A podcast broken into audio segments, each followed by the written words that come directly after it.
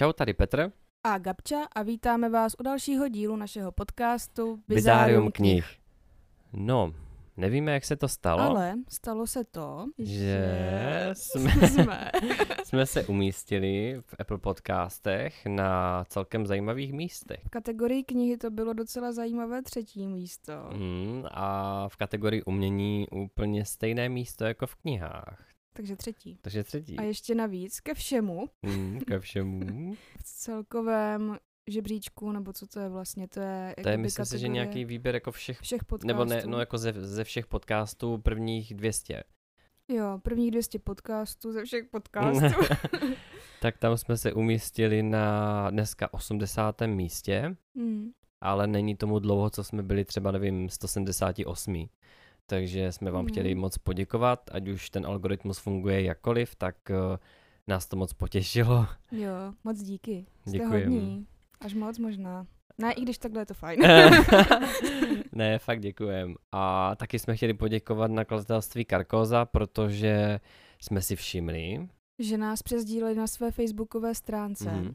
a moc nás to potěšilo. možná i to mělo na tom podíl, proč se to třeba takhle zvedlo v těch žebříčcích, nevíme, ale Takže tím děkujeme každému, kdo nás poslouchá, kdo nás předává dál, kdo nás doporučuje, kdo nás sdílí.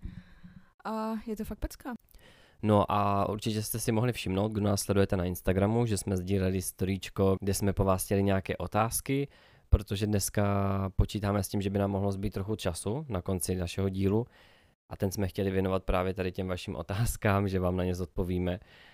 A pár zajímavých se jich jo, tam objevilo. Takže na ty se pak vrhneme ke konci a myslím si, že se můžeme pustit do dnešního dílu. Ale dnes přijde menší změna, nebudu začínat já, ale Začnu já, takže se můžete těšit na celkem úchylný příběh, hodně úchylný a zvrhlý. My jsme říkali uh, v prvním díle, že budeme upozorňovat, kdy to bude jako ještě akceptovatelné pod 18 let, ale dneska rozhodně, pokud vám není 18, tak vypínejte, protože toho bude dost. jsem zvědavá. Já jsem si pro vás přichystal knihu, která se jmenuje Tramvaj číslo 1852 a napsal spisovatel Edward Lee. Mě by třeba zajímalo, jestli tady v této knize ten zmiňo... zmiňo já nemůžu říct slovo zmiňovaný, prostě co je se mnou špatně. Zmiňovaný, zmiňovaný, zmiňovaný, zmiňovaný. Mě by třeba zajímalo, jestli tady ta hlavní postava, která se jmenuje Lovecraft v této knize, je opravdu ten HP Lovecraft, který jako píše knihy. Protože jsem to nepátral, takže nevím. Uh, Píše se rok 1934. Tady tato hlavní postava, uh, Lovecraft, je chudý a osamělý spisovatel s dluhem po nemocné tetě, které musel zaplatit léčbu a pobyt v nemocnici. Děj začíná tak, že se tento spisovatel marně snaží najít nějaký hnací motor, eh, který by mu pomohl dopsat již rozepsanou povídku. V ten stejný moment, kdy rozmýšlí nad tím, jak by všechny tady ty myšlenky a nápady přenesl na papír, eh, vzpomene si na to, co se mu nedávno zdálo. On měl vlastně sen o chátrajících tramvajích, které jezdil nějaký žlutý nátěr a na nich bylo vybledlým písmem napsané tramvaj číslo 1852 ty jeho vzpomínky na tady ten sen byly tak znepokojivé, stejně jako postava, která se tam myhla v tom snu. On si vzpomíná, že měla v obličeji za měsíčního svitu uh, nějaký hrůzný výraz a že to připomínalo kuželovitý rypák, uh, na kterém bylo chapadlo a to končilo rudým takovým bodcem. To se mu zdálo. Jo, takže si představ ty rezavé schátralé tramvaje Mhm. a tam ten řidič té tramvaje vypadal tak nějak jako... Že to byl řidič To byl řidič tramvaje, tramvaje, to jsem nezmínil. Mhm. On si moc přál, aby tento vzpomínkový výjev mohl přenést na papír, ale nějak postrádal to, čemu říkal příhodný katalyzátor. On tam uh, často zmiňuje to, že sice má jako tunu nápadu, ale chybí mu takový ten eh, hnací motor toho, aby to prostě zhmotnilo ten papír, že měl jako strašně moc těch vizí a myšlenek a nápadů, ale nic ho, ne, nic ho nedokázalo popohnat tak, aby to prostě zhmotnil. No, v ten moment se ozval zvuk z jeho schránky, která klapla. On se tam jde vlastně podívat a zjistí, že mu tam přistala obálka z konopného papíru, takového zdobeného, jenomže na té obálce nebylo vůbec jméno, byla tam pouze newyorská adresa. Když šáhl tady do té obálky, tak z ní vytáhl cosi, co připomínalo erotický časopis a ten se jmenoval Erotesque. Mhm. Já nevím, jak se to čte. Erotis, nevím. Erotesque. Erotis- Myslím, že to je něco francouzské. Ero- nevím, Erot, netuším. Erotikvé. Erotesque. Mm, tak se to podle mě určitě nečte. a k němu byl přiložený i dopis a v tom dopise byl šek na 500 dolarů. Tento záhadný dopis mu představuje v úvodu uh, limitované vydání s privátní distribucí, vydávající beletristická díla, ve kterých jde o nejpodivnější, nejvýstřednější obsah s erotismem. Uh, v tomto dopise je zároveň i výzva k tomu, aby se Lovecraft přidal do sborníku jako je a to bez jakékoliv cenzury. Protože všechny ty díla, které tam jsou vydané, tak jsou pod pseudonymem, tudíž anonymně a nemusí se bát, jako že by ho třeba někdo poznal podle toho mm-hmm. nějakého stylu nebo něčeho. Jde tam o to, že pokud eh, Lovecraft přistoupí, nebo můžeme mu říkat Howard, on se jmenuje křesním jménem Howard, pokud na to Howard přistoupí, tak ten eh, šek v hodnotě, myslím, že to znělo jak ohovně. znělo trošku, ne? tak ten šek v hodnotě 500 dolarů si může nechat a pokud odmítne tady tu nabídku, tak ten šek musí poslat s nachystanou obálkou, eh, která je předepsaná na konkrétní adresu a musí to poslat zpátky. Každopádně tady tato výzva nebo pobídka k tomu, aby se stal součástí tady toho bizarního periodika, nemá žádný deadline, takže on vlastně na to má tolik času, kolik potřebuje. A on vzhledem k tomu, že se topí v dluzích, protože zaplatil své nemocné tetě pobyt v nemocnici a nějaké lékařské zákroky, začne si pročítat uh, ten samotný časopis a uvědomí si, že je to teda hodně pornografické. To je taky důvod, proč se to vydává privátně. On uh, přestože nikdy nechtěl být pornografér, Por- por, no ten, co píše pornografické povídky, jako? Nebo co? Jo, přesně no? tak. Tak on uh, nikdy nechtěl být jako tady tím autorem, ale ten boj, co se v něm odehrává, jestli do toho jít nebo nejít, tak peníze jsou pro něho větší lákadlo, takže to dopadne tak, že tu, od, že tu omítku, že tu nabídku neodmítne. Ale nevnímal to jako něco, do čeho by se mu nechtělo, on to vnímal spíš jako výzvu, do které by se chtěl pustit naplno. Takže on si mohl třeba klidně nechat těch 500 dolarů a několik let nic neposlat, nenapsat? No to protože... ne. On, tak no, když, neměl, to... když neměl žádný deadline? No on neměl deadline, ale píšou v tom dopise, že pokud eh, nabídku odmítne, tak ten šek musí poslat zpátky do té nachystané obálky. No právě, na a tu on by si řekl, adresu. jako, že to napíše, ale až za třeba, já nevím, 15 Jo, takhle. let. Jo, to je fakt, no. 20, Vidíš. 30. Hmm, tak já si myslím, že když už si necháš takové peníze, tak ti asi svědomí jako nedovolí úplně... No, jak komu. Každopádně na konci tohoto dopisu byla podepsaná osoba F. Wilcox, takže opět se setkáváme s příjmením Wilcox.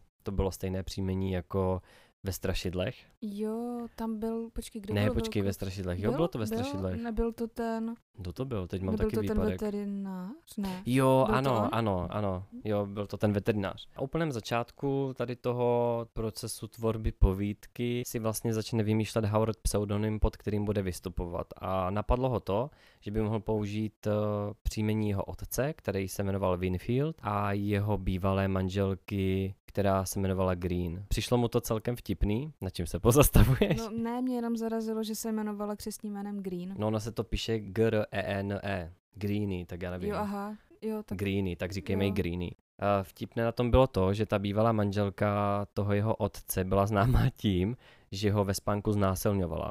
Ona se jako doslova nabodávala na jeho rozkrok Mm. a v rámci toho, že to je jako erotický No, je to strašně erotický, opravdu. periodiku.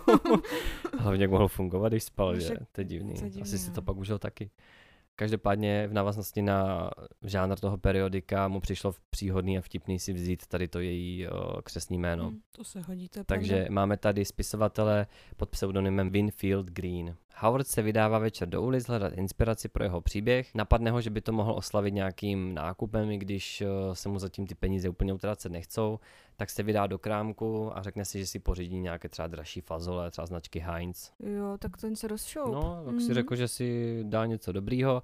Každopádně v tom krámku večer potká jednu postavu pána, který je trošku při těle a tady ta postava tam kupuje kondomy. Jenomže ten prodavač, který tam je, si neodpustí nějaké poznámky k tomu, že tyto kondomy nemá používat na prostitutky, které se pohybují venku, že už tak je dost syfilisu všude a všech tady těch nemocí. Howard to pozoruje z dálky a potom, když přijde na řadu, tak prohodí pár vtípků s tím prodavačem, zaplatí a vychází ven na ulici. Děj pokračuje tak, že Howard si všimne několik žen postávajících na rohu ulice. Mezi tím, co pozoruje to dění na té ulici, eh, zapřemýšlí se a uslyší mezi těmi všemi auty, co projíždí okolo, cinko tramvaje. Když si představíme, jak zní tramvaj, když přijíždí do stanice, tak takové to cinkání. Mm. Nebo jak to nazvat? Je to cinko? Já nevím, my tady nemáme tramvaje. tak když... Jo, Ale jo, cinká to. Je myslím, to, já myslím, jo, že to cinkot. Co, co si tak pamatuju. No a v ten moment se to stalo. V ten moment si uvědomil tři skvělé podněty k tvorbě jeho povídky do toho erotického periodika. A jsou to antikoncepční násadce neboli gumy, nebo jinak kondomy, jsem to chtěla taky. uh, cinkot vzdáleného tramvajového zvonku a ta třetí věc byly prostitutky. Takže tyto tři koncepty se mu zdály jako skvělý hnací motor pro jeho příběh do toho periodika. Jo, takže to toho bude příběh ten- o tramvajích, prostitutkách a Přesně kondomech. tak. Mm. Přesně tak, to budou prostitutky, co prodávají t- v tramvaji kondomy. No a teďka vlastně už začíná přímo ta povídka, přímo ten děj z toho, co vlastně ten Howard napsal do toho periodika. Píše se rok 1852 a hlavní postavou této povídky je Morgan Phillips. Já mu říkat dál Philip, protože se mi to prostě líp uh, pamatovalo a psalo. Philip byl učitelem mytologie antických dějin a přijíždí do New Yorku, aby zjistil, co se stalo s jeho mladší sestrou, která se janovala Selina. Ta tenkrát asi před pěti lety odjela do New Yorku s tím úmyslem, že tam bude pracovat v obchodním řetězci s pánskou konfekcí, která se jmenovala Monroe Clothiers. Ještě jednou. Uh, Řekl jsem to blbě. Nevím. Tak- Mo- Monroe, Monroe Cloth Ears, to je jakože... to je hezky. A, Hm. hm, hm. ale po třech letech se přestala ozývat a on vlastně přijíždí do New Yorku, aby zjistil, co se s ní vůbec stalo. Filip úplně v úvodu, když začne vstřebávat město New York, tak eh, to vnímá jako místo plné zlomyslnosti a zápachu, který se vám zažírá do oblečení, vysokých betonových věžáků, ze kterých se vám akorát točí hlava a které brání dennímu světlu do ulic. Na všechno má úplně negativní pohled. Filipovi se podaří získat práci v písárně Bartleby and Sons. Uh, sice je to za malé peníze s odporným ubytováním, ale je rád, že vůbec má nějaký zdroj peněz. Tato práce spočívala v tom, že přepisoval starší rukopisné dokumenty finančního a vládního charakteru a většinou jeho směna byla od 7 hodin večer do půl čtvrté raní. Když se Filip vydá na místo, kde měla Selin pracovat, tak zjistí, že vlastně tady ten obchodní řetězec je zavřený, protože zbankrotoval a dům, ve kterém měla Selina bydlet, vyhořel. Tak ho pak napadne, že půjde na policejní stanici a zeptá se vlastně, co se tam stalo a ten strážník teda na něho není úplně moc příjemný, ale dozví se, že v tom domě nebyly hlášené úmrtí. Takže Filip má aspoň jednu jistotu, že tam nikdo neumřel. Takže Selina se vlastně vyskytuje někde v New Yorku, ale neví kde. Ten strážník eh, si ještě rýpne, že za poslední roky zmizelo strašně moc lidí, o kterých se neví, a nebo se za sebe vraždili a že to je jako hledat jehlu v kupce scéna, no. Tak on tam odchází, je takovej zkroušený z toho jeho názoru, protože začíná mi o ní strach, že se jí mohlo něco stát. Pak ho napadne, že po zbytek dne, když nebude v práci, tak vezme její fotku, vydá se do ulic a bude se ptát, jestli ji náhodou někdo neviděl. Po několik dní, co se jí snaží najít a na základě toho, jak je znechucený New Yorkem, mu dochází, že by seržant klidně mohl mít pravdu, když uvidí všechnu tu žumpu lidské mizérie, což jsou ti feťáci, bezdomovci a když ví, jak tam ti lidi končí na těch ulicích. No já si spíš jenom říkám, že najít v New Yorku nějakého jednoho člověka v tomto roce, kdy nemáte No to ještě jo. sociální sítě a tak je docela jak hledat fakt je No to jo. Tom- se, se, Se, se, se, no. no, se.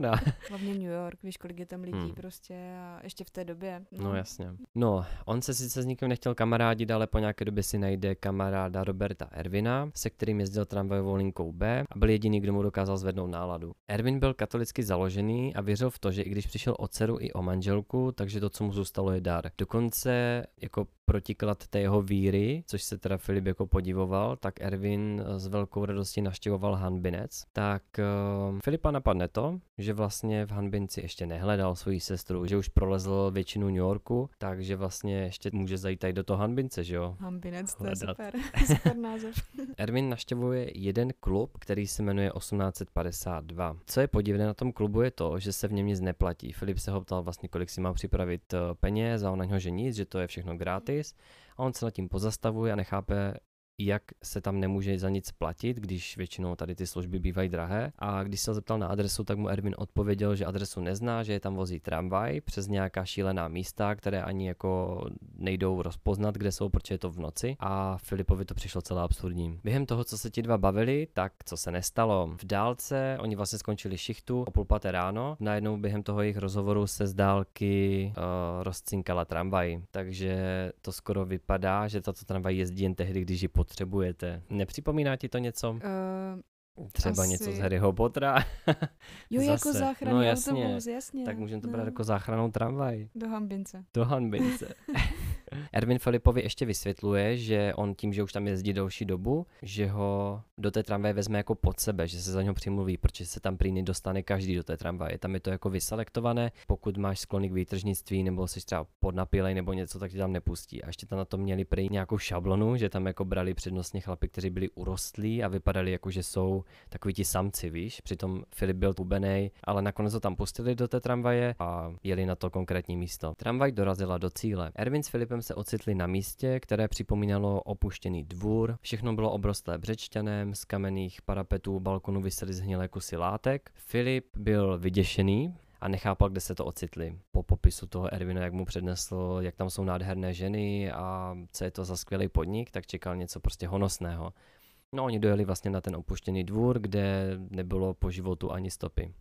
No, Erwin s Filipem se vydávají dál, postupují do budovy a před nimi se otvírá zdobené atrium z gregoriánského období nasvícené pochodněmi, jsou tam mozaikové dlaždice, mramorová fontána a všechno obklopovaly stěny s ozdobnými sloupy. Nechyběla tam ani velká hostina a Filipa zajímalo, kde jsou vůbec ty zmiňované překrásné společnice, o kterých Erwin mluvil. Mezi tím, co oni se vlastně spolu baví a rozhlíží se, tak v ten moment se na schodišti objeví první postava ženy v průsvitných černých šatech. Erwin mu vykládá, že to slečna se jmenuje Aheb, hm? asi něco z té řecké mytologie, bych řekl. A jo. Takže... Jsem říkala, co mi to připomíná. Hmm. Slečna se jmenuje Aheb. Ta je přivítala melodickým hlasem, Filip z ní byl celý pav, protože měla úplně úžasné ňadra velké, dokonalý zářivý bílý chlup a šli vidět bradavky. Myslíš choroub? Co jsem řekl? řekl Co jsem... Já jsem řekl dokonalý zářivý chlup. A kde jsme to skončili. Dokonalý zářivý chrup a šli vidět bradavky. Tady ta postava, která se jmenuje Acheb, uh, pokynula všem přítomným mužům, aby se vydali hledat potěšení. Tím myslela jako, aby si našli tu svoji společnici. společnici. Aby si našli společnici a šli si užít. No a než to dořekla, tak Erwin už byl ruku v ruce s jednou slečnou a šli někam nahoru po schodech. Filip zůstal stát pod schody a bál se, že si ho nikdo nevybere, jenže v ten stejný moment ho popadla mladá kráska, která se jmenovala Ami. Jakmile došli ke dveřím, tak Ami se toho ujala a zajala mu rukou do rozkroku s podivnou poznámkou, že eh, styďte se pane, pro tohle u nás není žádný důvod, u nás rozhodně ne. To tomu řekla. A Filipovi to přišlo hrozně divně, jakože co tím myslela, že to nedává vůbec smysl. A ona mu na to reaguje tím, že někteří chlapi si vycpávají rozkroky ponožkami, aby vypadali obdařenější, ale že pravda vždycky vyjde najevo. Takže jako tím narážela na to, že tam má velkou bouli a že... No, rozumím, no. no takže... Mm? No, potom ho Ami vtáhla do jedné z místností, popadla ho za ruku a táhla ho k sobě a u toho mu povídala, že je nezbedný chlapec a že by mu měla naplácat na zadek. Filip celý vyděšený, úplně vyklepaný, zároveň zrušený, stojí před Ami a ta se toho chopí a stáhne mu kalhoty i spotky. Úplně ho prostě vysleče. V té rychlosti o, při pohledu na jeho obnažený spodek zůstane v šoku se slovy, jestli si z ní dělá legraci. No a Filipa přepadne stůl, dupe celý zčervená a myslí si, že ho má malýho a ona naopak říká, že většího ptáka nikdy neviděla. Takže je úplný opak. Jenomže, co se nestane? S Ami se stane sexuální mašina, která mu furt předhazuje, že větší kolik neviděla a že ho musí ochutnat. Tak pak dochází k felaci, Mm-hmm. Víme, co, co je, je felace. felace. Dochází k orálnímu sexu neboli felaci. Uh, ze které je Filip teda úplně mimo, protože on na to nebyl zvyklý s jeho ex-manželkou, si dopřávali jenom jako uh, klasického sexu. Děj pokračuje tak, že Amy se ho snaží uh, vměstnat do pusy, ale zas úplně celá v afektu na něj vykřikuje, že je obrovský a že v životě nic takového v puse neměla. Filipa potom zhodí na postel, odběhne si pro pravítko, Ježiš, aby ho změřila, že se potřebuje, no trošku drama, no, ale ona se potřebovala ujistit v tom prostě, že jako kolik má, že jo. Tak Ko- uh, popadla pravítko. Kolik má, nebo kolik, kolik má? má? Kolik, kolik má ten kolik jeho kolik. Jo. jo. Pak jí popadl amok a hned utíkala pro latexovou ochranu a říkala mu, že už nechce marnit ani jednu sekundu tím, že nebude mít v sobě toho jeho obrovského ptáka, protože byl větší než to pravítko. Ježiši. Dokonce tam eh, na něho jako tak pokřikuje, že, uh, že se těší, až bude rajtovat v jejich chlupatici. Chlupa. a že chce, aby Amy naštěkal do boudy. Amy celá zbrunátnila a v brutálním rozčílení nadávala, že je to obr a že se do ní nemůže vlézt. Během toho, co na Filipovi rajtuje, Že Ten- se do něj nemůže vlézt? že se do ní... Ježiš, že už tady kombinuju vagínu. Ale akorát naopak. Um, během toho, co rajtuje na Filipovi, mu povídá, že má obrovské i koule a že to jsou vejce, které by si dali najít v prvotřídním kurníku. prostě všechno tam dole má úplně obrovský. Uh, Hlavně ty přirovnání v prvotřídním kurníku, vážně. To tam bylo. Mně se to strašně líbilo. Jakmile bylo dílo dokonáno ze strany Amy, se skočila z něj a utíkala pryč. Během toho, co Filip přemýšlel, kam se jako podělá, jako co to má znamenat, tak uh, ona se objevila ve dveřích a s ní další čtyři ženy. Všechny se tomu divili, že Amy nelhala o jeho obrovitém údu a v zápětí se na něj všechny vrhli. Během toho, co spolu kopulovali na všechny možné způsoby do všech možných otvorů, tak Filip uh, vyvrcholí a Amy si neodpustí poznámku, že vykopuloval pět kurev. Nechci to říkat jako hanebně, takže prostě, že chápeš, měl koitus s pěti kurvama. Nemůžu říct vyšukal. Jo, takhle, já jsem přemýšlela, co, jo. Mm? Hm? Mm? Když je po všem a Filip už chce vzít roha, protože už mu to bylo krajně nepříjemný, tak Amy přiskotačí a sundá mu kondom s celým obsahem a ostatním ženským ukazuje, že takovou dávku smetany by vyprodukovalo minimálně šest chlapů. Filip je z toho jako znechucený, že jako o co jde a on teda jako tam šel primárně hledat tu svoji sestru, že jo, takže ho nenapadne nic jiného, než tento moment vytáhnout fotku svojí sestry a ukázat to těm ženám, jenomže ty na něho hledí s údivem, že jako nikdy nikoho takového neviděli. No a Filip odchází s pocitem zneužití. Filip schází dolů po schodech a aby se vyhnul další ženě, která se vyskytuje v atriu, tak se schová za sloup a spozoruje, že všechny ostatní ženy chodí s použitými prezervativy plnými semene a že je nosí někam do patra. Tak ho nenapadne nic jiného, než eh, se tam jít podívat, co se tam jako vyskytuje a on tam uvidí na soklu stát uh, nějaký předmět o velikosti vědra. V návaznosti na to potká Ervina a ten mu vykládá, že se tam šušká, že někdo z tramvaje občasnil pět žen. Mezitím, co se Ervin šel nadlábnout, eh, všiml si Filip průvodčího z tramvaje, jak zmizel v některých z dveří v druhém patře.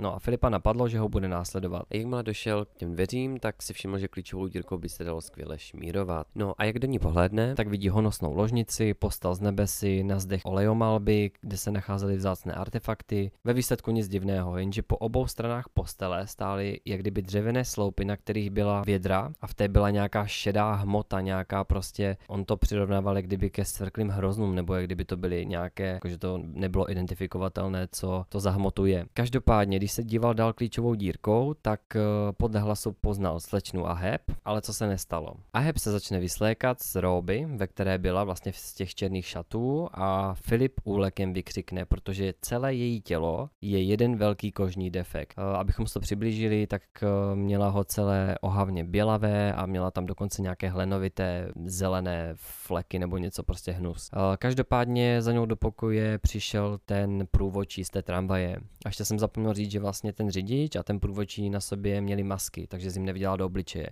No a ta Aheb pokyne tomu průvodčímu, aby ji políbil, ale si nechá tu masku, co má na obličeji. Průvodčí začíná líbat a pomalu pokračuje směrem dolů a ona na něj, že ať přivede toga. Ať přivře toga.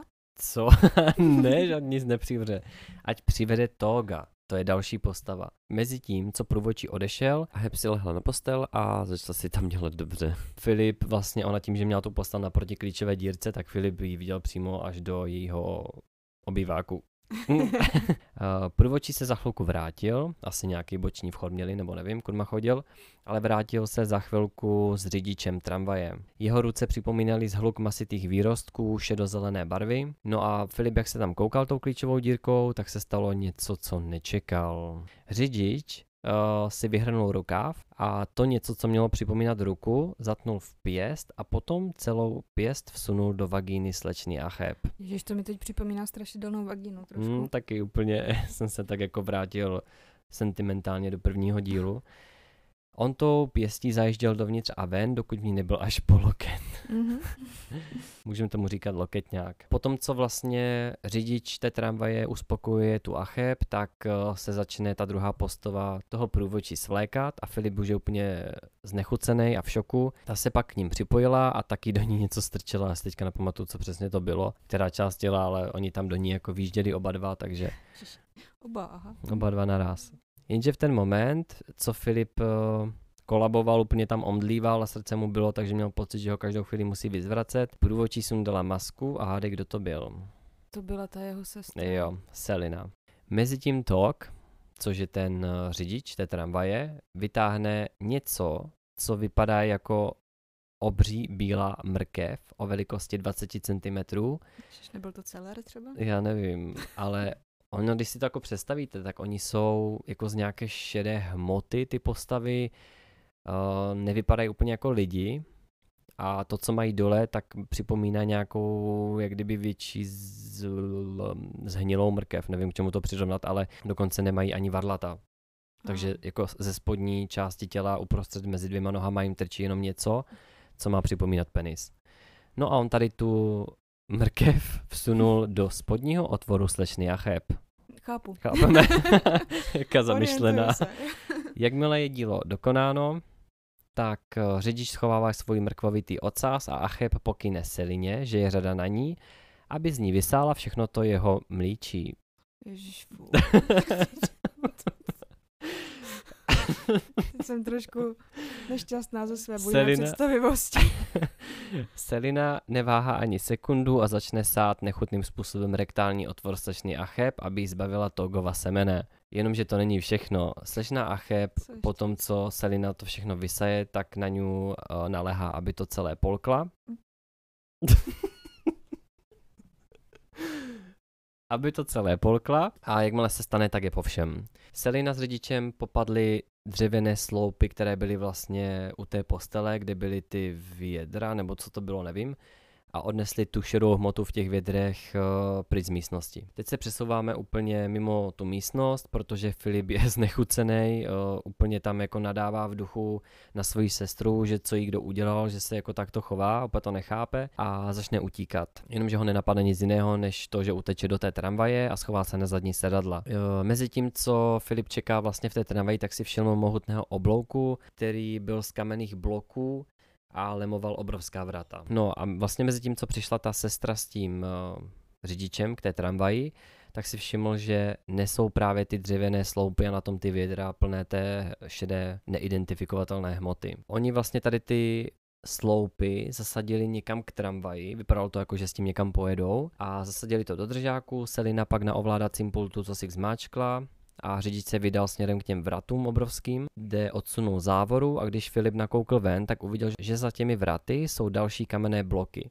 Že to tvoří jak kdyby bariéru a nechápal jako kam tam chtějí jet, protože nemají přes co, nebo nemají kud má jako vyjet, že to jako tvořilo bariéru. Jenomže to nevypadalo jako obyčejné kamení. Byla to ta stejná hmota, ze které byly krystaly v lustru slečny Acheb a přívěšek sestry Seliny. To byly nějaké, to jsou, to jsou ještě důležité artefakty v tom příběhu, protože vlastně oni, jak si tam dělali dobře v tom pokoji, tak ona měla ta slečna Acheb nad svou postelí lustr vytvořený z nějakých krystalů, jak kdyby. Vypadalo to jak nějaká, nějaký drahý kámen ze šedé hmoty. Ze stejného materiálu měla jeho sestra Selina přívěšek na krku. No, jenomže pak se tramvaj pohla a začala se blížit k těm blokům. Filip se začal bát, že nabourají, ale v ten moment, kdy on si zakryl oči, tak tramvaj projela skrz kvádry úplně jako po másle. Filip se ocitá s tou tramvají ve světě, který se vymykal všemu normálnímu. Uh, Filip se v té zadní části tramvaje opatrně postavil a pak to uviděl. Mimozemské panorama, kterému vyrazilo dech. Viděl pyramidy. Uvědomil si, že kouká na chaos pyramidových objektů a v ten moment mu došlo, že jde o pyramidovce. Abychom si přiblížili, co ti pyramidovci jsou, tak jedná se o ohavnou rasu bez tváře, kteří krvežíznivě uctívají Achebité, to je asi nějaká bohyně, z předdynastického Egypta. Tramvaj zastavila a Stelina s řidičem vystoupili ven. Filip se vydal na průzkum, mezi tím, co oni vycházeli z té tramvaje, tak se šel podívat, co vůbec ty dřevěné tyče drží, co je v těch eh, vědrech, jenomže on potom zblízka zjišťuje, že to jsou kondomy plné toho obsahu, co ty eh, společnice vlastně sbírali od těch chlapů. pak se rychle stáhl zpátky do tramvaje, aby se schoval. Sestra s rodičem přišli, aby tyto sbírky spermatu někam odnesli. Takže oni popadnou vlastně ty eh, kůly a odchází s tím pryč. Děj graduje, protože před tramvají stálo tucet obludných nahých netvorů, to byli ti pyramidovci. Filip byl tak znechucený tím, když to viděl, Filip byl tak znechucený, protože tito tvorové měli místo ksichtu cosi svěšeného a z toho vedlo chapadlo s růžovou špičkou. Neměli oči, ani nos, ani ústa a bez jakékoliv známky kosti v těle. Prostě nějaká šedá, gumovitá hmota, co měla připomínat tělo a mezi nohama měli ty bílé mrkve. Celere. Cerele, celere, cerele, cere, cereální celere.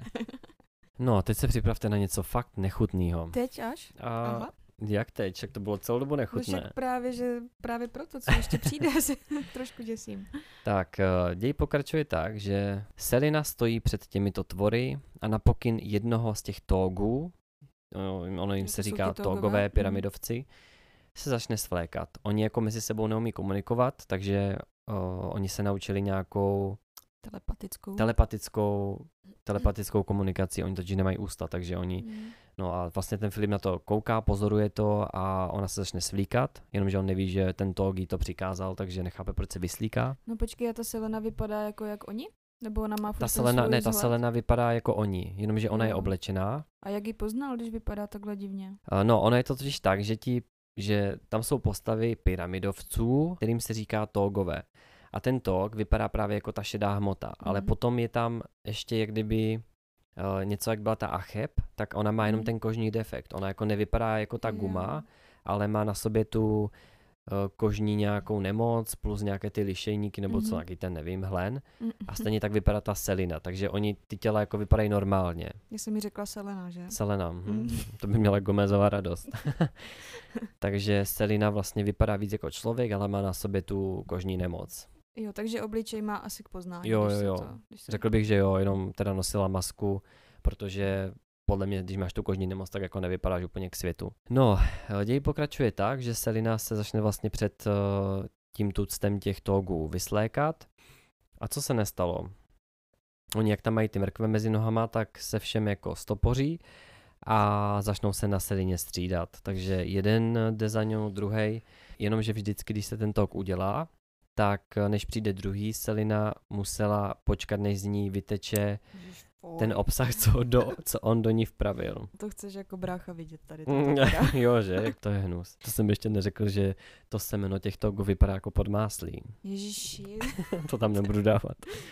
Eh, Filip už začíná úplně kolabovat, jak je zhnusený a nevšiml si ale, že za ním stojí řidič. Ten ho vytáhne ven a hned ho obestoupili ti togové. Selina na něj promluvila, že to neměl dělat, že teďka mu půjde o život, že oni jsou jako v tomto hrozní, že v momentě, kdy tam je nějaký smrtelník, takže ho chcou hnedka zabít, nebo mučit ideálně. A vlastně mezi Filipem a Selenou, ty jsi mě úplně zblblá. Mezi. Filipem a Selinou probíhá rozhovor. Co je? Nic, jenom pak chudák Selena, to Pro- se musíš kytat. Mezi Filipem a Selinou probíhá, říkám Selinou, probíhá rozhovor, že jich hledal několik let a jde s ním domů, že neexistuje, aby dělala něco takového a ona na to, že to nepřipadá v úvahu, že Acheb ji nenechá odejít, což je ta hlavní nějaká ta vedoucí. No, jenomže mezi tím Togové komunikují se Selinou a tomu předává info, co je? Nic, tak nějaká nejvyšší bohyně, a nějaká vedoucí. Já jsem řekl vedoucí. Vedoucí toho hambince. Aha. Nějaká bohyně. Vedoucí hambince. Mezitím vlastně Togové, co Selina komunikuje s tím Filipem, tak jí telepaticky předávají myšlenky, že by se měla s tím svým bratrem vyspat před něma. Stala jsem si to. No takže ona mu to Selina všechno tlumočí, že Togové chtějí, aby se se Selinou vyspal a že se chtějí dívat. A ona na něj tlačí, že i když je to jako zvrácené, že prostě musí, že jestli to neudělá, takže ho zabijí. A on tam se začne vstykat, že rozhodně ne, že to neexistuje, že to dělat nebude, jenomže dva z těch togů přijdou k Selině, jeden jí strčí to chapadlo, nebo co to je do pusy, druhý do uh, vagíny a oni chtějí rozcupovat, jakože ji chcou roztrhnout. Jenomže on když to vidí, tak uh, vykřikne, že to udělá, že to podstoupí, jenom kvůli tomu, aby mohla žít. Jenomže tam byl problém v tom, že Filipovi nechtěl stát No, asi no. a Selina se toho chopila, aby se mu postavil. Togové se mu smáli, že ho má malýho, ale jakmile se mu postavil, tak všichni utichli, protože on ho měl většího ještě než ti Togové, protože ti měli sotva 20 cm. No a pak už to jelo. Uh, Selina s Filipem si to tam rozdávali před všemi togy a když došlo k vyvrcholení, tak Selina se svalila na zem, že v životě nezažila lepší sex. no prostě hnus. To je strašné. Selina se začala hyhňat, protože togové jí telepaticky předávají myšlenky, že jako na něho žárlí, protože ani jeden z nich ji nedokázal nikdy přivést k orgazmu. V ten moment přistupuje řidič a udeří ho do hlavy a Filip nechápe, co se děje a Selina mu vysvětluje, že se musí před všema ponížit, před těma togama, protože ukázal, že je větší samec, chápeš, takže oni jako, on je tím strapnil, prostě, že ju nikdy nepřivedli k orgazmu, tak teďka on se musí ponížit přede všemi. No, uh, Selina pobídne svého bráchu, aby si vzal do pusy řidičů v mrkvovitý út. Filip byl v šoku a Selina ho prosila, ať to pro ní udělá, jenže co se nestalo, to nebylo všechno, protože on všechnu tu kašovitou hmotu, co vlastně z něho vyšla, když se udělal, tak on to ještě musel polknout. Neexistovalo, aby to jako vyplivil, že to jako neúcta k těm togům. Děj pokračuje tak, že se Filip probouzí na podlaze komnaty Acheb a zjišťuje, že podle hodinek byl pryč jednu minutu. Jo, že tam jako čas ubíhá jinak, pomaleji. Selina k němu přichází, probíhá srdcerivný rozhovor plný slz, že neměla na vybranou, že prošla tou metamorfózou a že díky této proměně bude moc žít věčně, že jako zase má to nějaký benefit, ale na úkor těch hnusů, co musí dělat pro tu Acheb. Že dovážou to chlapské sperma do těch eh, pyramid pro ty togy a Tož musí a s nima chceš- kopulovat. Chceš žít takhle věčně, co je zase takové jako jsi znetvořený, nějaký sliz po tobě teče, máš uh, puchýřovité celé tělo, ještě tě tam tady togové przní a, Tak zase a jako... žiješ navždy tady v No tomto. ona mu, to, ona mu to vysvětluje tak, že jako neměla skoro co jíst, když přijela do toho New Yorku a že prostě to byla jako nejlepší varianta, no. Že jako nevěděla do čeho jde, ale že ve výsledku jí to jako nevadí, protože může žít věčně, má tam ubytování a co ona vlastně dělá, ona jenom dělá průvodčí v tramvaji. Jo, vlastně ona dělá tu průvočí, Ona ale dělá- potom se musí nechat tady Mus, nevím, jestli to dělá po každý, Mm-hmm. Ale pokud je to jednou za čas, tak jí to asi nevadí, no. Už si zvykla. Holka jedna šikovná.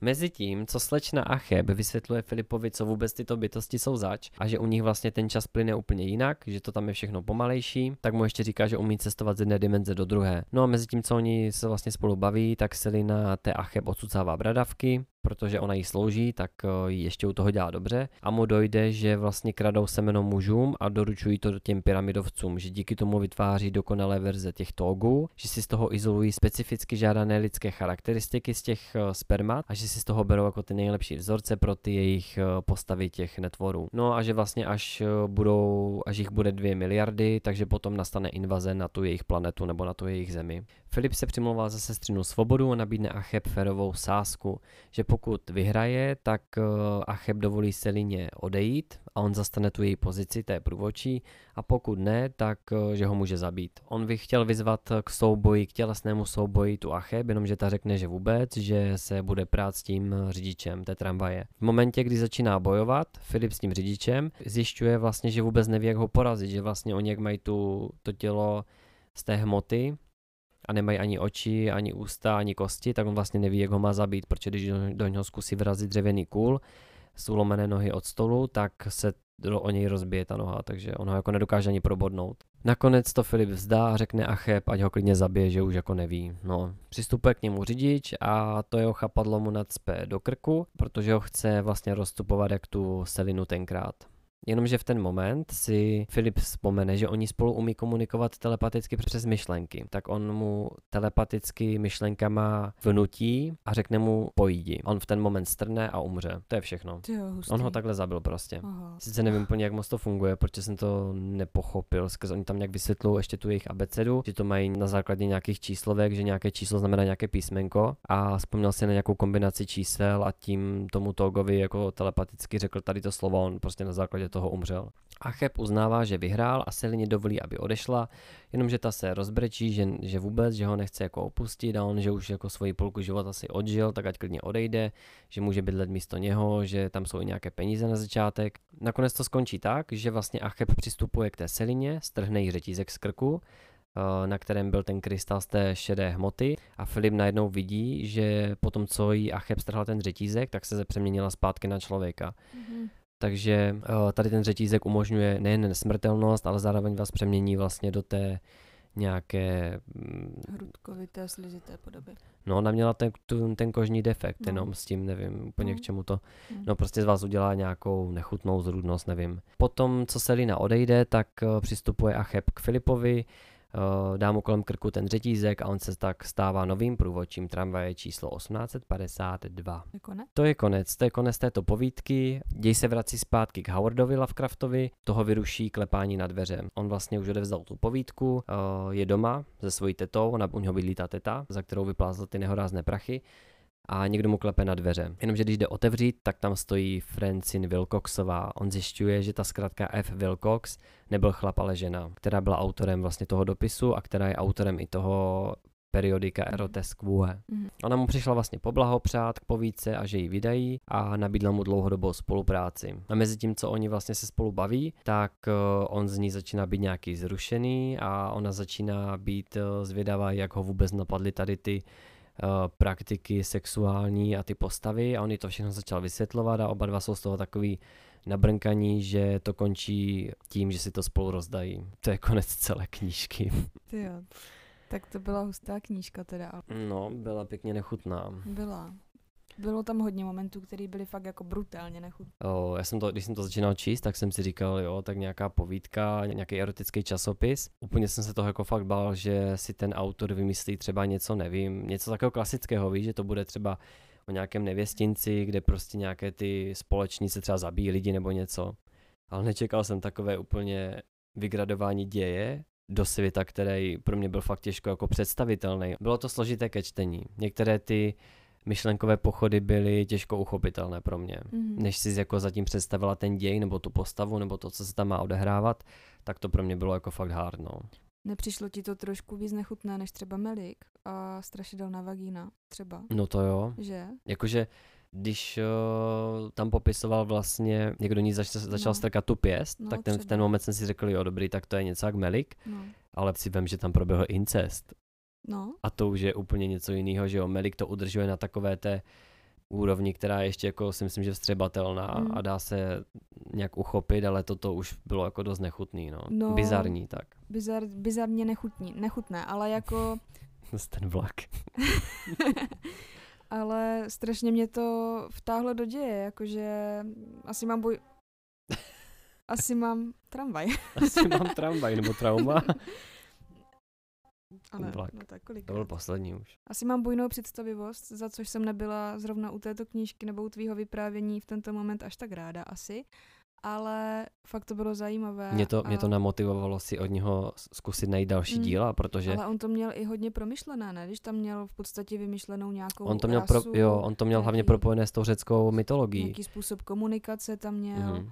Jako nebylo to jenom takové bezduché, Jo. bizarní, hnusné Ono- psaní. Přesně tak, on dokonce úplně v úvodu té povídky, když začíná ten děj, to jsem ještě chtěl dodat, že ten Erwin se s ním vlastně baví, když jdou na tu tramvaj po té práci, tak on mu začne vykládat o tom nevěstinci a že tam jsou ty krásné dívky a že tam je jedna, co se jmenuje Acheb. A mu v ten moment úplně šrotovala ta mysl a začal vzpomínat na to, co on vyučuje a úplně na sekundu se mu tam jako vnukla ta myšlenka těch pyramidovců. Ono už je to právě v úvodu té povídky. Jo, takhle. Takže Mhm. on jako na konci toho, když dojde k tomu vzezření, kdy si mu to to uvědomí, jo, zapadne. tak mu to Mhm. celé zapadne. Mhm. A myslím si, že pro někoho, kdo tíhne tady k té oblasti nebo tady k tomu žánru, té mytologie a tomu Řecku, tak si myslím, že jako si přijde na své, protože pro mě to bylo fakt jako těžké to číst. Já k tomu nikdy netíhnul a nikdy mě to nebavilo. Pro mě to bylo peklo Mhm. třeba na základce. Takže tak, to bylo všechno a můžeme se posunout na tvoji. Už se na ně moc těším, protože a myslím si teda, že jsme se v tomto podcastu celkem zhodli s výběrem, protože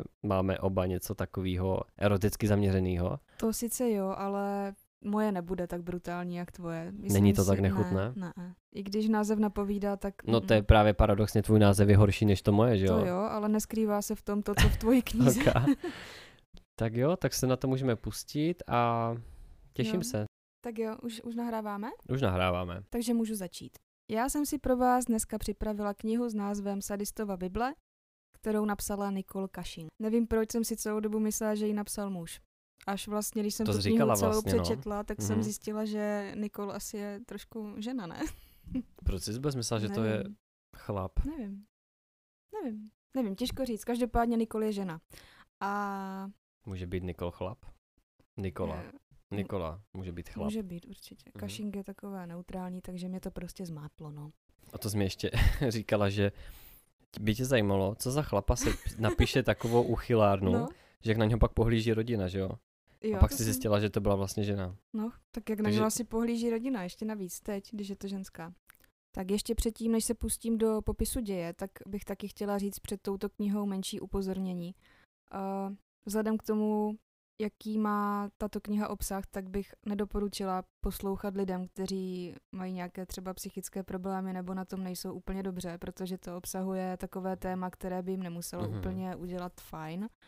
A zároveň si taky myslím, že to není možná možná spíš určitě vhodné pro lidi, kteří jsou třeba silně věřící nebo nějakým Hmm. způsobem věřící možná. Já přemýšlím, jestli by vůbec mohl někdo věřící poslouchat náš No. podcast. Ale každopádně si myslím, že se to vážně hodí u této knihy říct. Pochopíte, proč vy, kdo zůstanete. snad Jak se někdo tomu říkáte, takový to suicide alert, nebo jak se tomu jo, říká, jo, něco přesně to bych tady vydala. Suicide, su, no, to je jedno. Suví. Dobře, takže upozornění máme, tak můžeme naději. Mhm. Děj knihy začíná online konverzací mezi dvěma ženami, Ellie a Lori. Pro začátek uh, udělám takový background k obou postavám. Začnu s Ellie, která je 37 let, už 19 let žije s manželem Jessem. Když ho poznala, tak nějak zvlášť se jí sice nelíbil, ale její matka ji přesvědčovala, aby s ním zkusila pár schůzek a uvidí. No a z jednoho rande byly další a další a zanedlouho přišla žádost o ruku. A potom i svatba. V té době byla Ellie teprve eh, na střední škole, takže si všichni mysleli, že důvodem toho, že se tak rychle berou, je, že eh, čekají dítě, ale to nebyla úplně pravda. Ve skutečnosti, chceš něco dodat? Neříkala si, že je 37, A co jsem řekla teď? že je na střední škole? Ale to se vracíme teď do minulosti, jak se poznali s Jessem. Jo, aha, takže jo, vlastně ty říkala background, jo, promiň. Background, ano. Uh, jo, takže co jsem to říkala? Do... Že s ním měla pár schůzek, Měla s ním pár schůzek, uh, potom přišla velice brzy žádost o ruku a svatba. Jelikož byla Ellie v té době ještě na střední škole, tak si spoustu lidí myslelo, že důvodem toho, proč se tak rychle, chtějí vzít, je, že Ellie je těhotná, ale nebylo tomu tak, ve skutečnosti byla při svatební noci ještě pana a i když dítě v plánu sice měli, tak bohužel zjistila, že je neplodná. Takže se rozhodli podstoupit docela nákladnou léčbu, která byla bohužel bez výsledků a jelikož to bylo finančně docela dost náročné, tak po nějaké době se rozhodli s léčbou skončit. Jess se s tím vyrovnával tak, že se dal v kostele na dobrovolnickou práci a nastoupil tam jako vedoucí v nedělní škole a Ellie tam přivedl jako učitelku. Jenže Ellie nebyla s tímto životem vůbec spokojená, jelikož měla vlastně manžela, se kterým ani být nechtěla, na faře se jí taky nelíbilo, nemohla mít děti a navíc skrývala jedna takové menší tajemství a to to, že se jí vlastně vůbec uh, muži nelíbili, ale přitahovali ji ženy. aha, a to si uvědomila jako, jako když, jako když, když spolu plánovali, vlastně oni spolu neměli sex, že? Nebo jo, pak už ho měli vlastně. Mm. Tak to se chtěla asi během toho, během toho. ne, tak eh, to tam není úplně řečené, v které fázi života si to uvědomila, ale věděla to už delší dobu. Každopádně ona nebyla asi úplně ve společnosti lidí, kde by to mohla takhle otevřeně říct. Třeba byla navíc z nějaké katolické nebo věřící rodiny a jasně, nebylo no. to tam takové, že se můžeš otevřeně přiznat k tomu, že jsi na ženy. Uh, teďka se vrhneme na druhou postavu v této knize, kterou je Lori. Je teda podstatně mladší než Ellie, je jí 24 let a nemá teda vůbec lehký život. Má dítě, ale nedá se říct, že by měla klasický partnerský vztah. O muži, se kterým to dítě má, mluví pouze jako o otci dítěte a jako o někom, kdo jí přichází každý týden pouze sadisticky trýzní. Navíc i neustále opakuje, že je jen jedna z mnoha žen. Právě v této chvíli bychom si možná měli vyjasnit, o koho jde. Ono je to totiž v knize popsáno tak, že ten její trýznitel je vlastně Bůh, všemohoucí. Je mu tam říkáno. Jo, takhle, takže ona, jako ten její manžel není fyzická postava, ale Jo. je to něco, v co ona věří. Ten Bůh. Obecně, jakože ona má třeba i potom rozhovor s matkou a mm, visí tam na zdi obraz Boha nebo nějaké Mhm. takové jako vyobrazení Boha a ona o tom právě mluví, jako že to je ten její trýznitel. Jo, Takže takhle. tam je to přímo řečeno tak, že prostě fakt jde o Boha, který chodí trýznit a e, vždycky při tom aktu ji nějakým způsobem znemožní, aby se bránila, že jí odstraní ruce, e, nějak spálí ústa k sobě, nebo nevím, jak to Mhm. přesně popsat. Takže ona je v ten moment bezbraná. Navíc ten akt je docela bolestivý, protože ho popisuje jako, že mu celé tělo žhne, takže vždycky, když snímá ten akt, tak má popálené všechny otvory, které využívají k tomu sexu. A potom se strašně dlouho zotavuje z toho, že to má plné puchýřů a je to prostě takové jako Aha. sadistické, no. No a navíc s ní má teda dítě. K tomu se potom ještě dostaneme. Jak s ním může mít děcko, když je to Bůh? No, může. Co to je za blbost? Má s ním dítě, ale ještě se potom k tomu dítěti dostaneme blíž. Uh, obě ženy se našly na internetové stránce, kde si člověk mohl najít parťáka na sebevraždu. Takže obě dvě mají takové sklony nebo takové myšlenky, že skrz ten svůj život, který nemají moc fajn, se chtějí zabít. Uh, Ellie si tam dala tedy něco jako inzerát, ve kterém právě i prozradila, že ji přitahují ženy a začali jí tam na něj odpovídat především muži, kteří posílali nějaké čuňácké videa, takže si Ellie říkala, že to nemá cenu, že s tama odejde. Ale potom jí přišla soukromá zpráva od Lori. Lori napsala, že je moc hezká a že by ráda byla její parťačka právě na ten sebevražedný akt a že než to skončí, tak eh, že zajistí, aby eh, Ellie neumřela jako kundi pana a že si můžou spolu trošku zašpásovat předtím. to je hrozně, hrozně morbidní a smutný a depresivní. Já No. doufám, že žádné takové stránky neexistují pro boha. To je fakt hrozný. Mm. Máš tam něco i veselého? Ne, během- ne. Dobře. Už to bude jenom horší. Domluví se tedy, že se sejdou v hotelu v severní Virginii a tam všechno spáchají.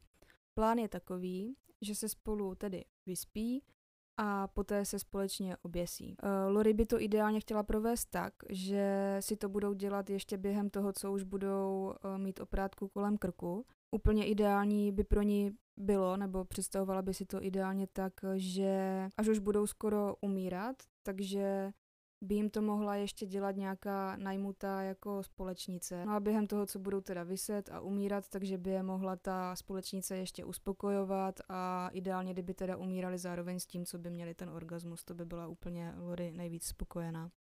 Jsem v šoku. Já, já taky. No, fakt v každopádně je šoku, to blbost, jako jenom abyste věděli samozřejmě, je to nesmysl. Mhm. Nikdy vůbec, když, ne, nikdy. nikdy, nikdy, nikdy. Nikdy nepřemýšlejte nad takovýma blbostma. Nebuďte ani jako Lori, ani jako Ellie. Blbost. Jo, i tenhle podcast a tenhle díl je blbost, takže Jo, ježiš, celé je to bizarní. bizarní a blbost. Jo. Takže, ale aby jsme, aby jsme teda řekli něco pozitivního, tak uh, ta Ellie se do Lori docela i zamiluje, bych řekla. Ona jí docela často v tom chatu opakuje, jakože i miluje. Trošku smutné je, že Lori neřekne, že ji miluje taky, ale tak ona je taková... Dává si zpátečku. No. Jo, tak neřekne Nebo není tak emocionálně vyzrálá, že nemá Třeba. potřebu. Hm. Nebo je opatrná, prostě, ale je tam nějaká láska. To je hezké. Jo, jo, mně se líbilo, že ji odepsala ta Katka, nebo jak se jmenuje? Když už někomu napíšete, tak eh, by bylo vhodné, když si to přečtete, tak i odepsat, no. Mm, Není to špatné úplně, i kdybyste chtěli napsat třeba nemám zájem. No. Eh, Každopádně. Přichází tedy den D, kdy se obě ženy chystají na cestu. Ellie řekne manželovi, že musí na nějakou cestu, kterou má spojenou s prací, prostě nějaký pracovní výjezd a loučí se s ním. Eh, Potom vyráží autem na dané místo, které si společně domluvili s Lori. U Lori ale probíhá to chystání na cestu trošku více hekticky, protože ještě předtím, než vyrazí na místo, kde se mají sejít, eh, tak se chystá ke své matce vyzvednout svého syna. Ona ho nemá teda ve své péči, protože má trošinku nějaké psychické problémy a navíc, když zjistila, že čeká dítě, tak eh, původně ho ani nechtěla, takže tam proběhlo nějaké přemlouvání ze strany její matky, ať si ho nechá a že se o něj bude starat ona. No, takže Lori je na cestě právě k té své matce, aby si syna vyzvedla. Ještě bych asi zmínila, že chlapeček, který se Lori narodil, tak eh, měl řadu nedostatků a deformit. Konkrétně se narodil bez očí, levá noha mu končila v koleni, Mozek a lepka se mu nedovyvinuli správně, takže mu hlava z nenadání končila těsně nad prohlubněmi, kde měl mít oči. Neměl ani lebeční klenbu, jen mělkou prohlubeň svažující se mu od obočí až k týlu. Nejhorší bylo, že mu z hlavy vystupovala hrudka mozkové tkáně a ta postrádala ochranu v podobě kostí nebo kůže takže mu trčela vlastně ven. V nemocnici to vyřešili tak, že mu vytvořili speciální latexovou vrstvu, která mu tu část hlavy kryla. No, když se Lori dostala do domu své matky, tak měli menší výměnu názorů. Matka jí vyčítala, že určitě nebere prášky, protože viděla, v jakém je stavu a říkala, že jí Joshe nedá, což je ten syn, jmenuje se Josh. Lori ale byla připravená svůj plán uskutečnit a tak matku popálila cigaretu v obličeji a chlapečka vzala z postýlky ven a utekla do auta. Asi bych měla zmínit, co Lori s chlapečkem zamýšlí. No, jelikož, teď na tím přemýšlím.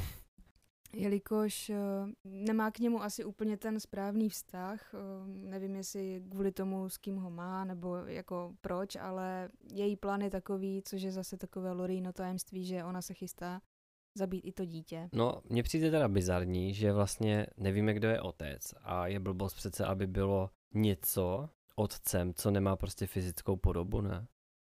I když vlastně je to bizár, takže... No, ale tak on možná nabývá nějakou fyzickou podobu, když chodí za tou Lori. To jako tam nebylo řečený, ale asi jo, jako. Uh-huh. Takže Lori se vydává i s tím chlapcem, kterého uh, vzala od své matky na cestu. Tě mezi tím nekontrolovaně brečí v kufru a její plán je takový, že tím, jak bude v tom kufru brečet, tak si vlastně vydýchá vzduch a udusí se.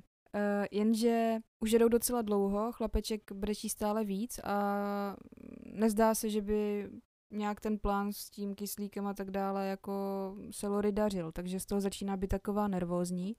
A řekne si tedy, že to bude muset udělat sama. Už se chystá pomalu zastavovat, ale odbočí na cestu, kde jsou popadané větve. Těžce se tam jede, ta cesta je taková celá špatná a najednou se uprostřed ní objeví nějaké zvíře.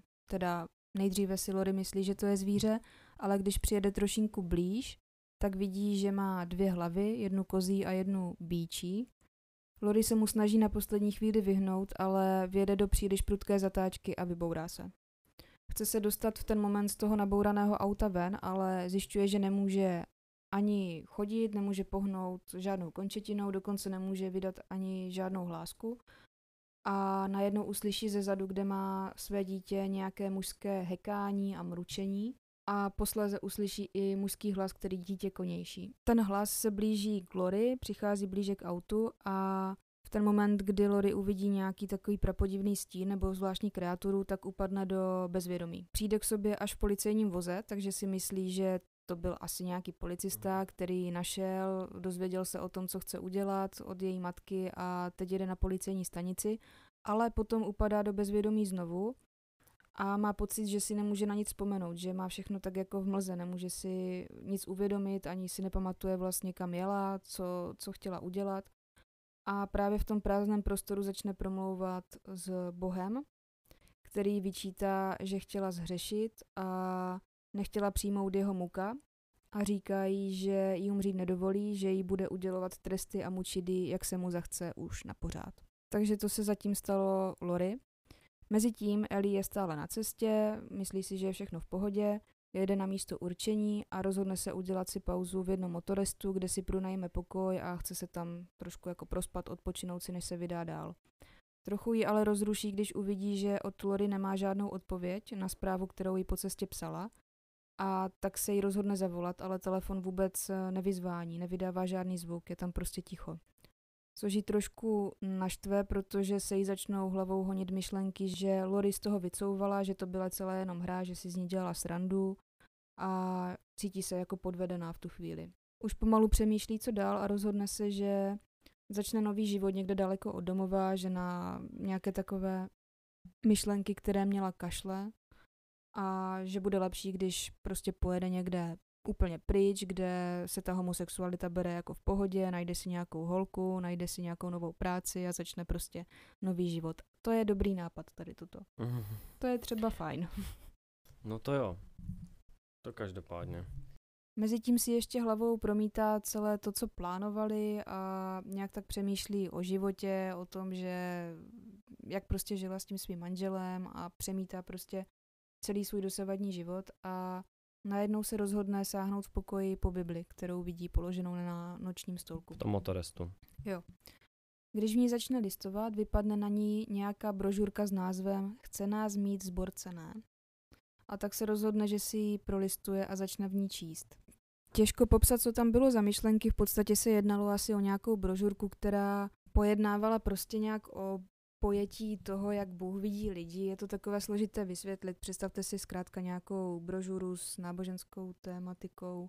Když se ráno probudí a chystá se k odjezdu z motorestu, tak uh, si brožurku vsune do kapsy, protože jí docela zaujalo, co tam viděla napsané. Odhlásí se z motelu a po cestě se zastaví na snídaní, kde potká zvláštního muže, který obsluhuje. Potkala ho už dříve, uvědomí si, už v jedné restauraci, kdysi předtím, a ten muž jí dá lísteček, ve kterém jí vzkazuje v podstatě to, že Bůh ví o tom, co zamýšlela z Lory a že ji za ní zaveze, ale musí nechat svůj vůz na parkovišti a přidat se k němu eh, do policejního auta. Zase tady máme policejní auto. Mhm. Ellie se na to rozhodne kývnout, nasedá do toho auta a po chvíli zase jak kdyby ztrácí vědomí a ocitá se v neznámém světě, kam jí zavede právě uh, onen muž, který se jmenuje René. V tom světě, do kterého ji René zavede, vidí uh, řadu ohňů, které spalují vysoké kamenné věže, ve kterých se škvaří lidé. Všude kolem jde slyšet samý sadistický chechot, zvířecí chrochtání, do toho se to mísí s orgasmickými steny, je tam slyšet praskání bičů, chřestění řetězů, prostě takový úplně uh, chaos, no, nehezký chaos. Muž, se kterým tam ta Ellie je, ji přivádí k jedné z věží a tam si pro ní přichází několik hořících mužů, kteří mají sežehnutou většinou těla, bez poškození zůstalo pouze jejich břicho a stopořené penisy. Když se jí muži dotknou, tak v ten moment vzplane i Ellie, ale popisuje to tak, že necítí žádnou bolest, jakou by čekala, když jako jí No, celé jasně. tělo začne uh, hořet. Spíše to vnímá jako takové štípání nebo praskání v nervech a celé to popisuje tak, že konečně schořela nějaká její maska, kterou celý život nosila. Že se konečně cítí být svá, volná a sama sebou. Když Ellie potom stoupá tou věží výš a výš, tak vidí kolem sebe strašně moc zvráceností. A všechno jí to přijde úplně v pohodě. Až krásné vlastně. Vidí tam například prasečího muže, který úpěl, zatímco mu jedna sežehnutá postava vydloubávala oči rozžhaveným bodcem. Na dalším schodišti potom vidí prasečího muže z prsy nebo prasečí ženu s penisem, tím si není jistá. E, Jak visí za krk na rezavém ocelovém řetězu k šibenici a hlasitě se u toho ukájí. A posouvá se čím dál tím výš do té věže a najednou si vzpomene vlastně, že kde je Lori, co se s ní stalo, Hmm. jestli ji teda uvidí, jak ji René sliboval. Je to připadá jak nějaký očistec nebo něco takového. A začíná si chvíli i myslet, že Lori je vlastně součástí toho kouře, který se všude kolem ní line, že je jak kdyby spálená, že ji upálili zaživa. Mhm. No mezi tím, co Ellie má různé takové myšlenky v hlavě, tak jí popadne nějaký beznohý anděl a začne ji unášet někam úplně do výšin z té věže. Poté ji uleží na takovou velkou doutnající uh, plošinu z popela a když se Ellie trochu rozhledne kolem sebe, kde to vlastně je, tak zaregistruje jednak zpěv a úpění dohromady, se Hmm. tam ozývá, uh, které se fakt jako rozléhá všude kolem ní. A když se rozhledne kolem sebe, tak ve věžích, které jsou zase všude po tom místě, kde se nachází, uvidí tisíce nahých znetvořených andělů. Někteří z nich mají například čtyři křídla, někteří jenom jedno, někteří mají jenom půlku, někteří vypadali, že jsou již mrtví a hní, zaž, no, zaživané, prostě hní. Mhm. A když se Ellie zadívala na celý výjev ještě důkladněji, tak si všimla, že spolu všichni ty andělé divoce souloží. A ne úplně obyčejným způsobem, ale například eh, bezkřídlí andělé zasouvali ty své pahýly do nastavených úst jiných andělů, někteří do nastavených vagín, no prostě do různých Mhm. otvorů, které měly zrovna, ne, ne po ruce, po křídlu. Vůbec nechápu, jak tohle může, pane bože, skončit. To je No. brutální šílenost. Ellie najednou zbystří takovou krásnou andělskou ženu, do které se jako, ne že zakouká, prostě se jí líbí. A vidí, jak provádí hrátky s jiným andělem a začalo jí to rajcovat. A tak si vsunula svoje spálené prsty do vagíny a začala se tam u toho dráždit. V tom se před ní vyzvedla obří plamená ruka a vyzvedla ji až na úroveň své tváře. A Ellie se i hned ptá, kde je Lori a jestli jsou v nebi nebo v pekle a jestli ten, s kým teď mluví, je teda Bůh nebo ďábel. Dostane se jí odpovědi, že s Lori se brzo setká, že nemá mít strach. A na otázku, jestli je to peklo nebo nebe, dostane odpověď, že je to oboje a stejně tak ten, s kterým teď mluví, je zároveň i ďábel, i Bůh. Ellie je tím úplně uchvácená a řekne mu, že ho vlastně uctívá, že se mu poddává, že cítí, že tam patří, prostě se mu oddá v ten moment.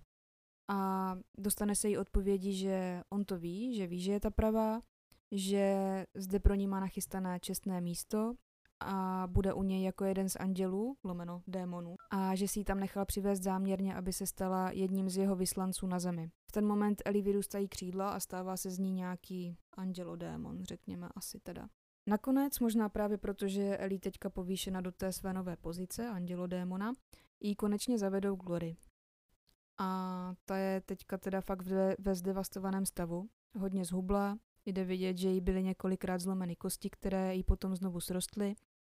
Na mnoha místech na těle jí chyběly dokonce kusy kůže, takže Ellie má zpočátku trošku problémy poznat, ale záchytný bod pro ní zůstaly oči a prsa, které má stále stejné. Takový poznávací bod. Ježíš. V tom uslyšela hlas toho všemohoucího, jak je nazývaný, který poručil, ať i mučí. Ellie se tomu vůbec nějak nebrání, přistoupí k Glory a e, kopne jí do hlavy se slovy, ať jí okamžitě řekne, že ji miluje. Jenže to má háček a to ten, že Lori to nemůže udělat, protože má horní i spodní red spálený k sobě. Nemůže mluvit. Takže Ellie, nebo vlastně v ten moment, kdy se promění v nějakého toho andělodémona, už tam není ani v knize označována jako Ellie, ale jako Eleanor. Eh, takže Eleanor ji začne tedy ústy prořezávat svými drápy, které má teďka nově. A pustí se s ní do hrátek, na které se tak těšila celou dobu. Pouští se do orálního sexu, ale zjišťuje, že jí to takhle úplně nestačí a že má potřebu se zahryznout. A tak se jí zahryzne do jejich pisku a začne trhat, takže zanedlouho jí visí z pusy uh, kus jejího stytkého pisku. Potom Lori sedne na obličej a do toho jí ještě dělá dobře prostě rukou v rozkroku, no. jako tam, kde jí to uškubla, jo. Jo. No, tak to Tyjo, je to teda, mi ani nedošlo, ježiši. to je no. hrozný, no. Pro boha. No. Doslova. Uh, mm, mi to také napadlo. Eleanor to tak strašně rajcuje, že už se pomalu blíží k vyvrcholení, ale to není ani podstatou toho aktu. Ona jako nechce v podstatě dojít tady k tomu. Jediné, co chce je, ať konečně uh, Lori jí řekne, že ji miluje.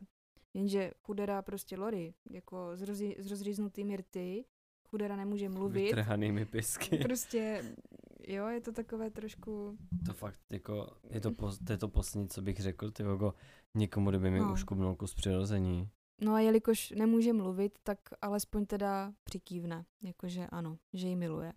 Jenže v ten moment se na scéně objevuje všemohoucí a je rozčílený, že Lori vyznává lásku někomu jinému než jemu. Takže jí zahojí všechna zranění a začne jí trýznit a bičovat znovu. No a toto byla vlastně taková hra, kterou byla ta Eleanor a Lori odkázání hrát už na pořád. Takhle to probíhá vlastně až na věky věků. Až Vlastně. Jo. Vlastně ta Eleanor ji stále tímto způsobem jako zneužívá, řekněme Mhm. asi. A v moment, kdy teda ta Lori přikývne na to, že ji miluje, tak se objeví ten všemohoucí, všechno, všechny rány ji zahojí a jako začne ji vlastně trestat za to, že vyznala lásku někomu jinému.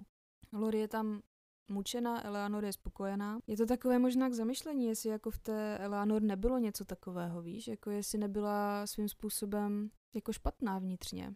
Těžko říct, ale na konci knihy, tímto to vlastně končí. No já jsem se tě zeptat, jestli je to konec. Toto je konec, ale na konci je ještě, na úplném konci teda je takový doslov, je tam jak kdyby útržek z novin že se zázračně našel uh, onen chlapec, který byl unesený.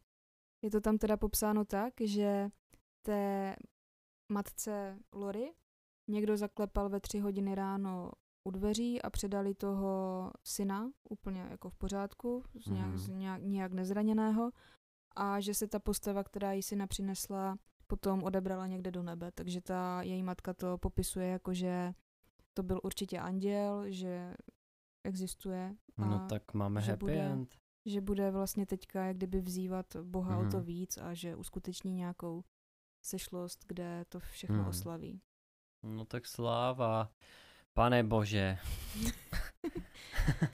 tak máme aspoň nějakou mm, šťastnou část v tak depresivním příběhu. No tak ty jsi to měl taky docela strašné, když si to tak veme, ale, Ale toto mi přišlo u začátku teda dost nechutné a úplně jsem si říkal, jestli vůbec můžu něco takového tak zmiňovat, ale teďka mi, to, teďka mi to vůbec nevadí, protože tam byl vymyšlený svět pro mě. Mm. O, jako to povědomí o něčem tam jako je, ale víš co, ty postavy a to, co se tam dělo, je pro mě prostě bizár a je to vymyšlený, takže si tak myslím, konec že... by šel asi, ale ten začátek byl vážně depresivní. No to jo, to se na tom shodneme teda. No, byl úplně zaražený celou dobu. To se u tebe nestává často, že nemáš co, co dodat. No jo, byl jsem v šoku, bylo to nechutný pro mě. Bylo to takové na hranici o, bizáru a úplně nechutnosti. No a teďka něco veselého, protože už jsme slibovali na začátku, tak bychom si chtěli nechat krátký prostor na konci tohoto podcastu na vaše otázky, které jste mohli pokládat skrz eh, poslední stories na našem Instagramu. No, sešlo se tam pár takových i vtipných otázek, ale dneska je to potřeba. Vtipných 3, 4, 5 jenom no. Ale i tak i, i těch pět si myslím, že je dost na tak malý počet, který následuje. Vaše otázky, naše odpovědi, můžeme začít první. Uh, budeme se asi střídat v těch otázkách. Tak já začnu. Co bizarního jste ve svém životě zažili vy? Já musím jsem- říct, že my s Peťou zažíváme náhodou říct. spoustu hodně bizarních věcí. Já jsem chtěl říct, že právě když jsem s kýmkoliv jiným, tak se mi nedějou takové podivné věci, které se dějou nám, když jsme někde Mhm. prostě spolu. Je to A tak? No, Nevím, jako jestli mě napadne něco konkrétního, taky ale nevím, ale toho bylo fakt je- tak strašně moc. to je vždycky sled takových úplně událostí, u kterých si říkáte, že ty Že vůbec bychom to... možná spolu neměli ani chodit ven. Hmm, to ne, no. Kdybychom to nahrávali někde venku, tak bohu co by se stalo. Právě. Ne, fakt, uh, je, to, je to tak, věřte tomu. Věřte, nevěřte, ale fakt se to Akorát děje. Teď nevím, jestli něco vylovíme. Ne, nespomeneš si na něco, co se nám stalo? Já totiž teď mám fakt okno. Teďka nevím přesně ty konkrétní příhody, protože tam toho bylo tolik. Právě, že toho bylo tak strašně moc. Tak vypadáme, jak kdyby jsme kecali. no, prostě se to děje. Furt zažíváme něco bizarního. Nejednou se nám stalo, že někdo něco napsal a ten druhý to napsal taky, nebo že to bylo nějak tak propojený. že si čteme myšlenky, že taky Jo, jo, uh, to se stává vlastně často. komunikujeme taky Mhm, telepaticky. telepaticky, něco jak togové. Ano. My jsme takový togové. no, nevím, asi přejdeme na další otázku. Ale příště si to třeba můžeme připravit, kdyby vás to fakt Jo. hodně zajímalo, tak, tak se zamyslíme. Tak Zamyslíme to, tak mi se. to dej, já to přečtu teď.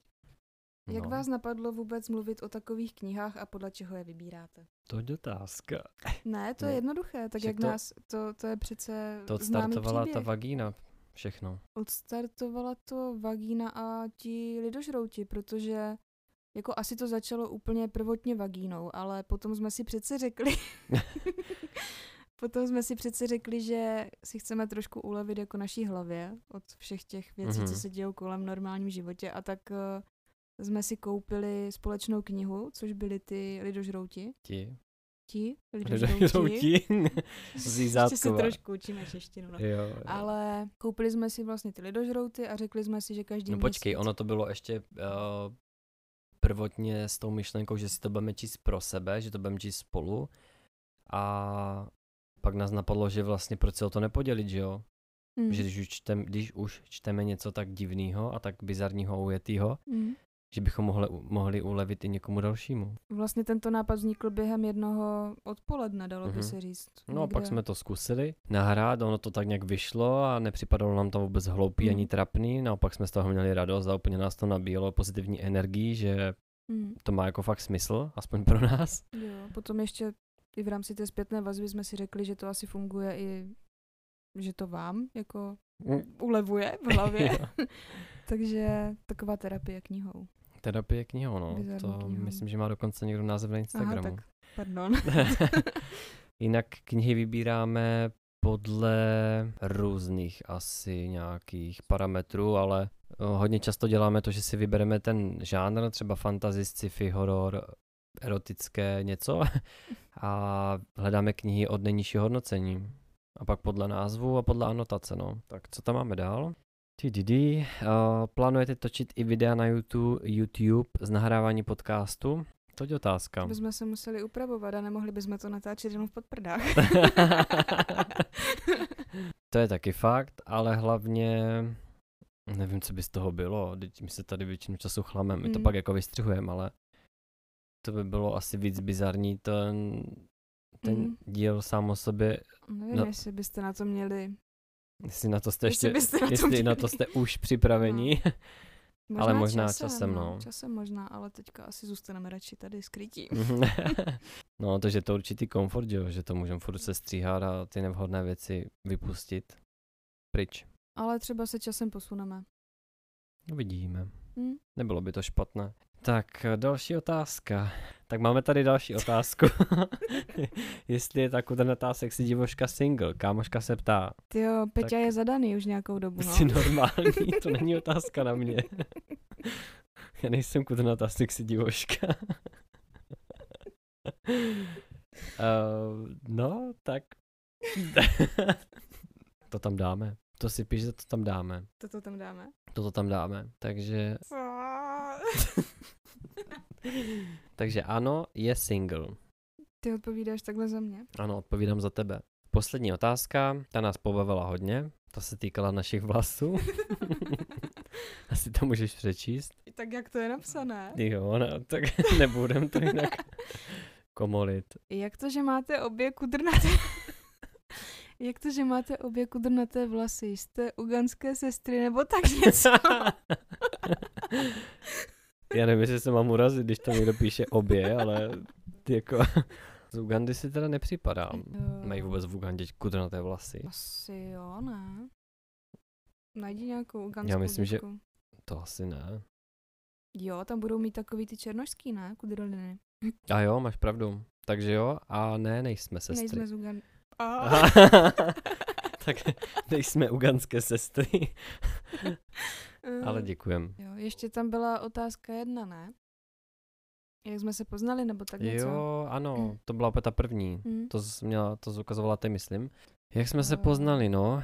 To bylo tak, že jsem šel jednou na trvalo a Gabča tam seděla a, Já jsem tam seděla v tom sušiči hlavy, Jo, a- měla jsem naražený ten... a my jsme přesně, my jsme jako se tak jako v okamžiku na sebe podívali a věděli jsme, že tam je takové to propojení. Mhm. Potom jsme navíc seděli pod těma sušákama oba a to Mhm. vás hodně zblíží, no. A i když jsme nemohli mluvit, tak jsme si jako telepaticky povídali Mhm. a, a tam jsme to... pochopili, že máme Jo, to spojení, něco přesně. jak ti togové, nebo jak Aha. se jmenovali. A bylo- pak už jsme to spolu táhli. Jo, jo, Mhm. takové spojení přes kudrliny. Mhm. Hodněkrát se nám stává, že se nám kudrliny zamotají do sebe a tak. A nemůžeme rozmotat. Něco jak avataři. Aha. Hm. Zdrím tě. Eh, Odpovíme jim i vážně, nebo? Já bych to nechal takhle, ať, je- ať mají o čem přemýšlet. No, to by bylo všechno um, otázek, které jste si pro nás při- připravili. My za ně moc děkujeme, protože si myslím, že se to hodilo na konci tady té depresivní povídky. A to je vlastně všechno. Tak, tak snad... Tak asi to je teda opravdu vše. Příště, příště si vyberu něco méně takového. no, chtělo by to něco veselého, protože... No, jako teď, teď by mě opravdu zajímalo, jestli to na vás bylo už hodně. ale Protože- ono ve výsledku to nebylo úplně Potom ne, tak ale ten moc začátek depresivní. byl fakt moc. Ten byl, ten byl teda i na mě. To jsem jako nevěděl, co na to se tě zeptat nebo co Mhm. říct. A fakt na to kašlete, vůbec na, těch, na takovýma věcma nepřemýšlejte, fakt ne. Všechno, co tady říkáme, tak je vymyšlený, je to Mhm. fiktivní a nic z toho se reálně nestalo. Vlastně poslechněte si to a zapomeňte na to. No počkej, to zase ne. Na moji povídku zapomeňte. No tak to jo. Já doufám, že jim utkvíme v paměti aspoň No, trochu. To si myslím, že teď určitě. Uh, tak jo, uh, máme za sebou třetí díl úspěšně a těšíme se na vaše ohlasy. Mhm. Jo, napište. Napište. Tak, Tak jo. dík, Díky, dík mějte se. a čau. Čau. Čau.